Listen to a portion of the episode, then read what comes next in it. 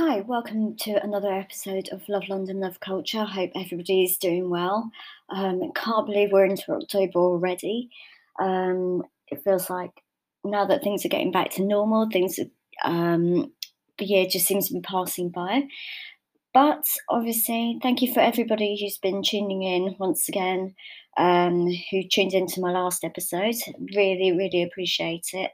Um, listening to me talking for 20 odd minutes about things that I love so much, and clearly, obviously, you love so much as well. It's it's a nice outlet for me and a nice escapism from from work, particularly. Um, everything's been a bit full on at the moment with work, so I love the fact that going to the theatre and everything else has been been a bit of an outlet for me. So thank you for everyone who's not only listen to this, but also to anyone who's listening who sent me invites to things. Um, I'm sorry I haven't been able to catch everything. I am a one woman show doing this, so I appreciate your understanding um, in doing this. Um, there's been a lot of talk recently about um, whether we've got too many musicals going going on in the West End. And everything else. And it's sort of brought to mind for me, um, particularly the jukebox um, musicals, which have their own value. I think that can't be underestimated here. If it gets people into theatres and maybe sort of venturing out, it can only be a bad, uh, a good thing, not a bad thing. Um, but there is a, it's been slight negativity about about that, and I just it got me thinking. It's not just about films being adapted into to musicals. It's you know, or people's lives being made into a musical. I think we forget that a lot of influence for stage adaptations, not just musicals, but in general, plays as well, um, has been books. Now, books and theatre are two of my favourite things in the world. So anything that we transform a favourite story of mine into something I can tangibly see on stage is is a good thing in my opinion. And I want to so things like um, Harry Potter and the Cursed Child. I know some people have got a bit of an issue with this the story, but I absolutely adored it, and I need to see it again. I haven't seen it for a couple of, of years. Um, but anyway, moving on from that, um, that's the kind of take I'm taking on today episode. I want to tell you a bit more about some page to stage adapt- adaptations um, that I that are either happening at the moment or they're coming into the stage soon, um, and just to remind you that actually theatre can be influenced by a number of different sources. It's not just films, it's not just people's lives, it, it comes from everywhere. Um, and there's so much good good things that have been based on books out there. So if you're like me and you love your books, you love theatre, or you love one or the other, I think these shows will probably um, tempt you tempt you back into okay so i'm focusing on the west end um, predominantly but there is a show that is going out on tour next year which i will talk more about a bit later um, so i'm going to start with something that has literally just um, started previews in the west end uh, the mirror and the light um, it's now playing at the Gielgud theatre um, now for anyone who's familiar with Hilary Mantel. Um, this is the third and final part of her Wolf Hall trilogy that has been transformed into the stage. Now, I saw the first two parts, Wolf Hall and Bring Up the Bodies, I think it was 2014. Um, I did both productions in one day and I absolutely loved them. Um, I did try and read the books. Uh, for some reason, I couldn't get on with them. Maybe I wasn't in the right frame of mind to read them. So I will have to re-add those to my to my list to sort of read. Um, and I'm intrigued to see how it this part comes across on stage. I mean, obviously, we all know um, the fall of Thomas Cromwell. Um, if you're familiar with that period of history, which of course is the Tudors, Um, it's going to be interesting to see it transform on stage. I would have loved to have been able to see the first two parts again, just to sort of set us up um, for this third and final part. But obviously, quite a, because quite a few of the original cast are coming back um, to do this one. So, for example, Ben Miles is coming back to play uh, Cromwell. He also helped adapt this for the stage with the help of Hilary Mantel as well. So that's going to be interesting. Um, and Nathaniel Parker is also returning as Henry VIII, among other people as well. Um, so to get them to do three plays based on this series of books probably wouldn't be a good idea. Um, but as I love history, um, I'm really intrigued to see how it comes on stage. I don't honestly feel like there's enough Tudor stories told on stage. Um, just just saying it's another way to explore for me um, this fascinating time in history. Um, so obviously another returning show now that things are slightly reopen, reopening again. Uh, the Great Gatsby, uh, taking place as part of Immersive London. I had the very good fortune of going to see the show, be involved with it. Um, it's an immersive production of Scott Fitzgerald's timeless story about Jay Gatsby, of course. Um, and what I loved about it was it gave gave you a, a, chance to sort of see these characters in a different light, and to if you wanted to engage with them, chat to them, um, and it, the the merge of interactive and sense of theatre just blended perfectly um, for me. Uh, it was also an opportunity to sort of learn or attempt, in my case, to learn the Charleston. Would my feet do what everyone else's feet were doing? No, it would not. Um, but it was still a really enjoyable way to spend a Friday evening, um, and just making making the most of it.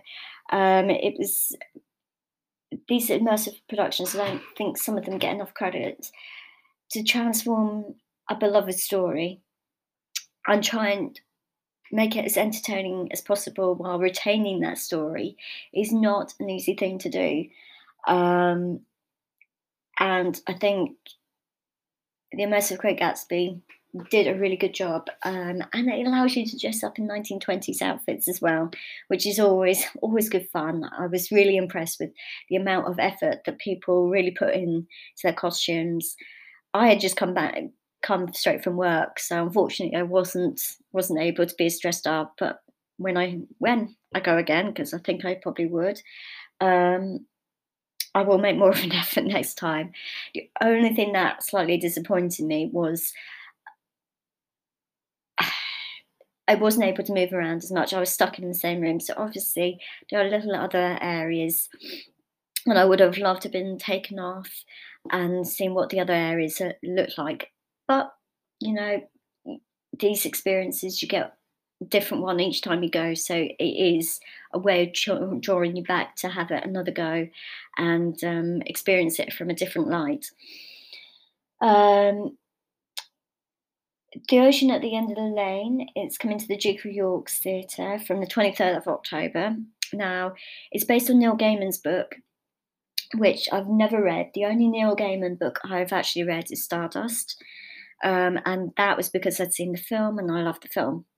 Anyway, um, so this is national. This is transferring from the National Theatre, um, and it proved to be a great success when it was there. Um, I'm not entirely sure of the plots or anything like that, but I get a sense it's a tale of survival. There's magic. It's, it's. I get the feeling it's going to be something quite otherworldly. Um, which is always intriguing to me. I, I love that kind of element of surprise and mystery. Um, and I think if it's done properly, it can be really, really well done. Um, so yeah, so that's that's another one that's coming out. It's 23rd of October, as I said, Duke of York Theatre um, for a limited time. Um, so it's going to be it's going to be really really interesting. So as you can see, even with these three, you've got quite a diverse range of books that are being transformed onto the stage and ensuring that there's something for everyone, whether you're into more contemporary authors or whether you're into more uh, classic authors. Um,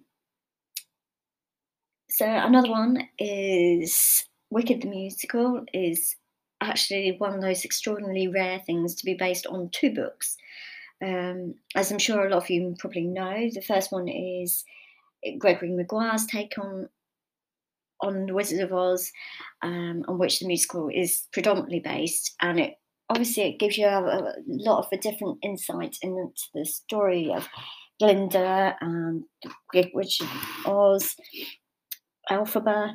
Um, but there is elements, of course, of the Wizard of Oz that's still retained into the show, which is really lovely to see. Um, and of course, that's the Wonderful Wizard of Oz, book by Franklin L. Baum. And I remember reading that as a child, um, not really knowing what to expect if it ever came to the stage. And then I went to see Wicked, and I was blown away the first time when I saw Wicked, which recently celebrated its 15th anniversary. So very, very happy birthday to all, all those who brought that to stage. Um, and I was, as I say, I was blown away by the the thought, the detail, the imagination of creating a new story based on original material, but again, still retaining the elements that people know and love about the original story, and then making you see them through a different perspective. I think is a really clever, clever thing to do. Um, so yeah, so I really enjoy enjoyed seeing Wicked recently again. Um, it's one of those musicals that just has not got a bad song in it. Um, I, it's a soundtrack that I can quite happily listen to over and over again, no question, without getting sick of it. So brilliant.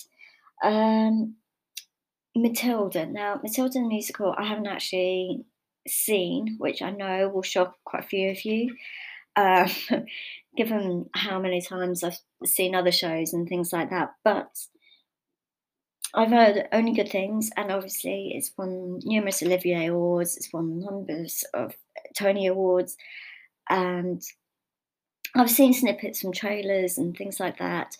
Um, but it is based, which kills me even more that I haven't gone to see it on one of my favourite books that I read as a child.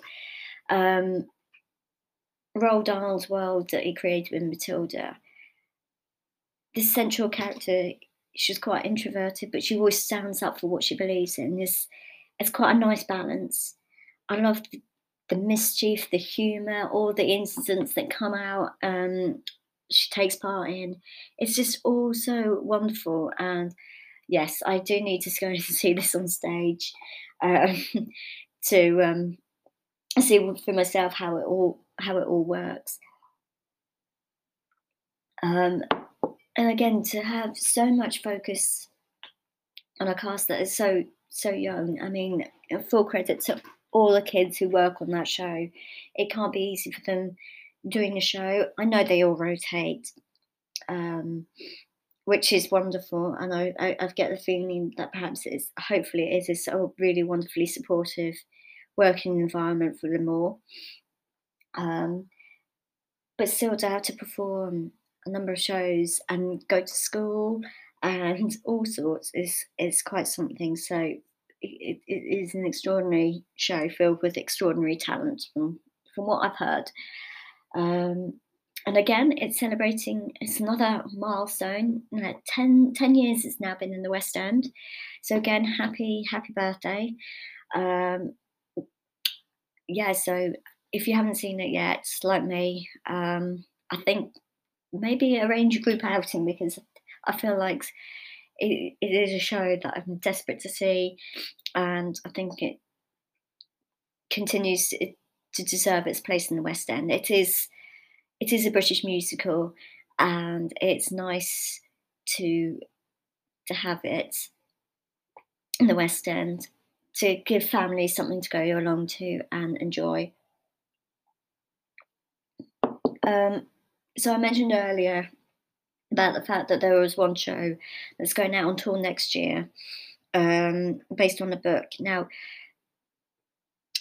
the Da Vinci Code is not one. Again, it's one of these shows you wouldn't automatically think of of being transformed into a stage show now because it is. Having read it myself, Dan Brown's book is very intelligent. It's it's filled with detail. It's very it's very wordy. No, it's always going to be a play rather than musical because there's no way you could do it as a musical. Although, who knows? Who knows? Things things can change so quickly. Um, yeah, it's going to be an interesting one because, like I said, it's filled with detail. There's lots of different settings, um, and to take something as ambitious as this book onto change it onto a stage requires a lot of ambition and imagination. So I'm quite intrigued to see how it's going to play out. Um, obviously, if it if it works, it's going to be a really good show to go and see. Um, but I think I need to reread the book again just to give myself a little bit of prep, preparation. Um, but yes, so I'm looking forward to it. But I think it's it's quite an ambitious one to to put on stage. Um, the casting has just been announced um, for this world premiere. So the cast is going to be led by Nigel Harman, who will play uh, Robert Langdon. Um, for those who remember, it was the role played by Tom Hanks in the film. Uh, Danny John Jules is going to play Leigh Teabing, and Hannah Rose Caton is going to be playing Sophie in the production. Um, so it's going to be inter- interesting mix. Um, yeah, so it's one to look out for. Um, details can be found on Love London Love Culture. Um, so please feel free to find out a little bit more about, about that show on the website. Um, the next one I'm going to talk about is is Mary Poppins. Now I know Mary Poppins, the Say Show, is perhaps a little bit more based on the film as opposed to the books, but obviously the film is based on the books by P.L. Travers. Um, and again, I've yet to see this um, on stage, but I've heard only good things about it. I mean, it, it's got new music in it as well, as well as all the classic songs, which is it's just wonderful. Um, it's got a stellar cast as well, and I just feel like again it's one of those Disney films that was easy to change onto stage and do it in an imaginative way. Um, so it is on my list to go and see um, at some point, and it, it's it's just one of those I haven't got round to. Particularly with all the burst of new stuff that's coming onto the stage, it, it haven't got time. Haven't got time, unfortunately.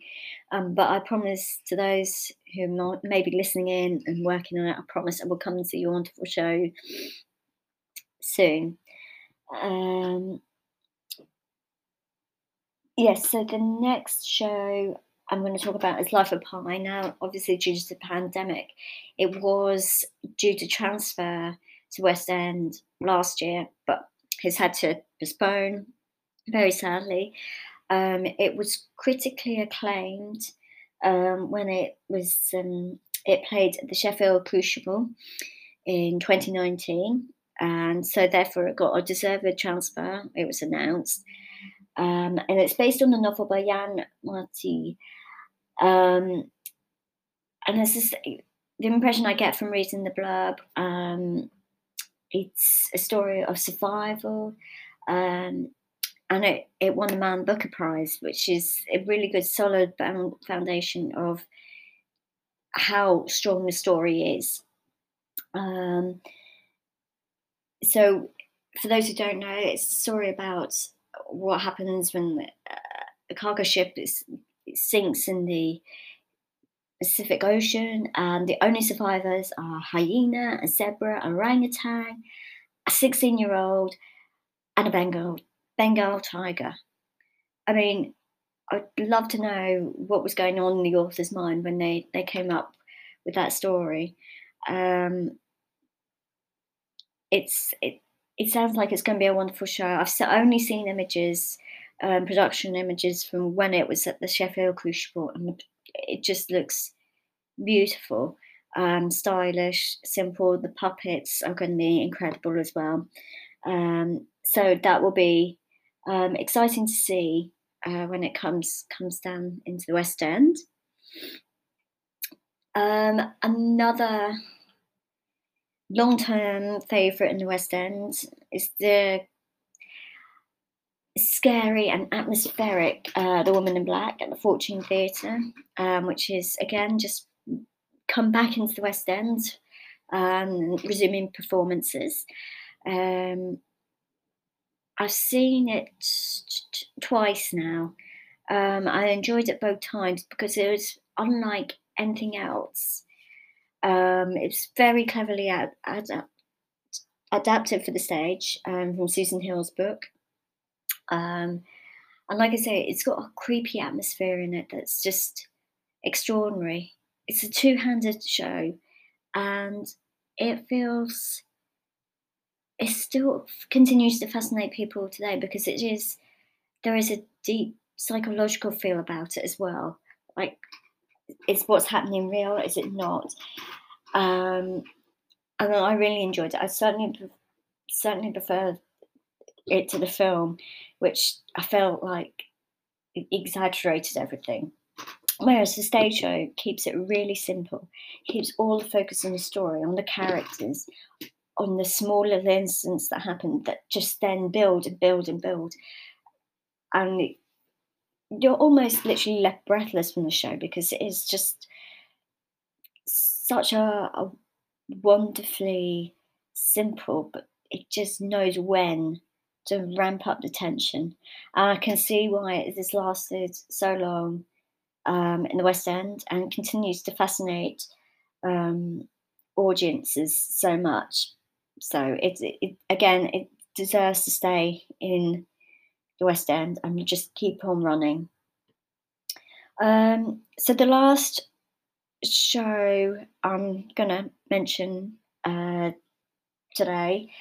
Um, it's just recently been announced that it's coming um, down to the West End. It was first seen at the Tron Theatre in Glasgow uh, back in 2018. Uh, Pride and Prejudice, sort of, uh, it's coming to the uh, Criterion Theatre um, from the 15th of October, so not long to go now.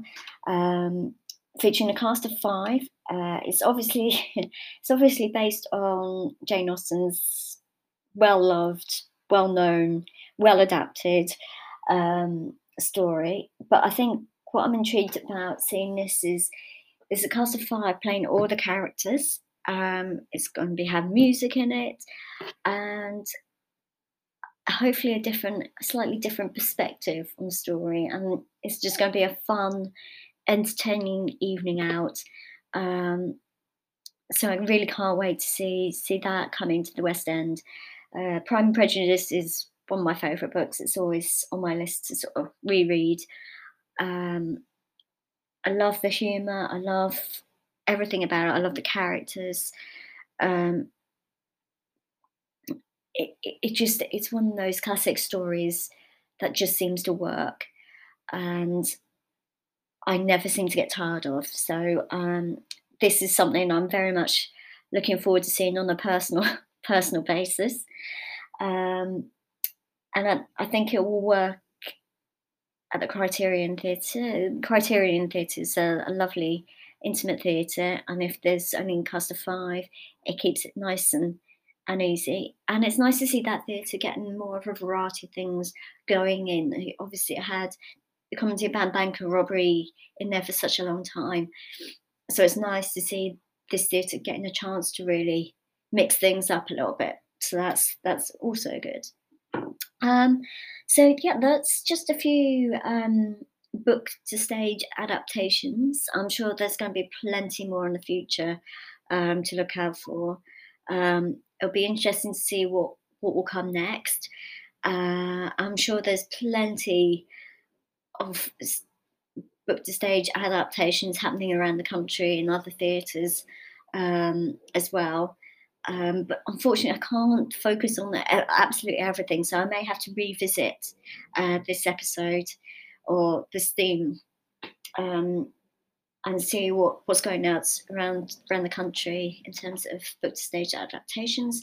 If you've got any that you spring to mind that you'd like me to maybe mention at some point, do um, get in touch uh, via Twitter, uh, Love London Love Culture podcast, uh, easily found. Or if you can't find me, do that. Um, get in touch um, via Love London Love Culture on Twitter, um, and we'll take it from there. But um, yeah, in the meantime, I hope everyone's enjoying back getting back to some form of normality. Um, I hope you're all taking care of each other and you're keeping safe um, and well. I will be back uh, beginning in November with a with some more thoughts and musings. Um, I haven't got a theme in mind yet, but that my my thoughts are getting underway for that next episode. Uh, but in the meantime, thank you so much for listening now, and I will speak to you next month.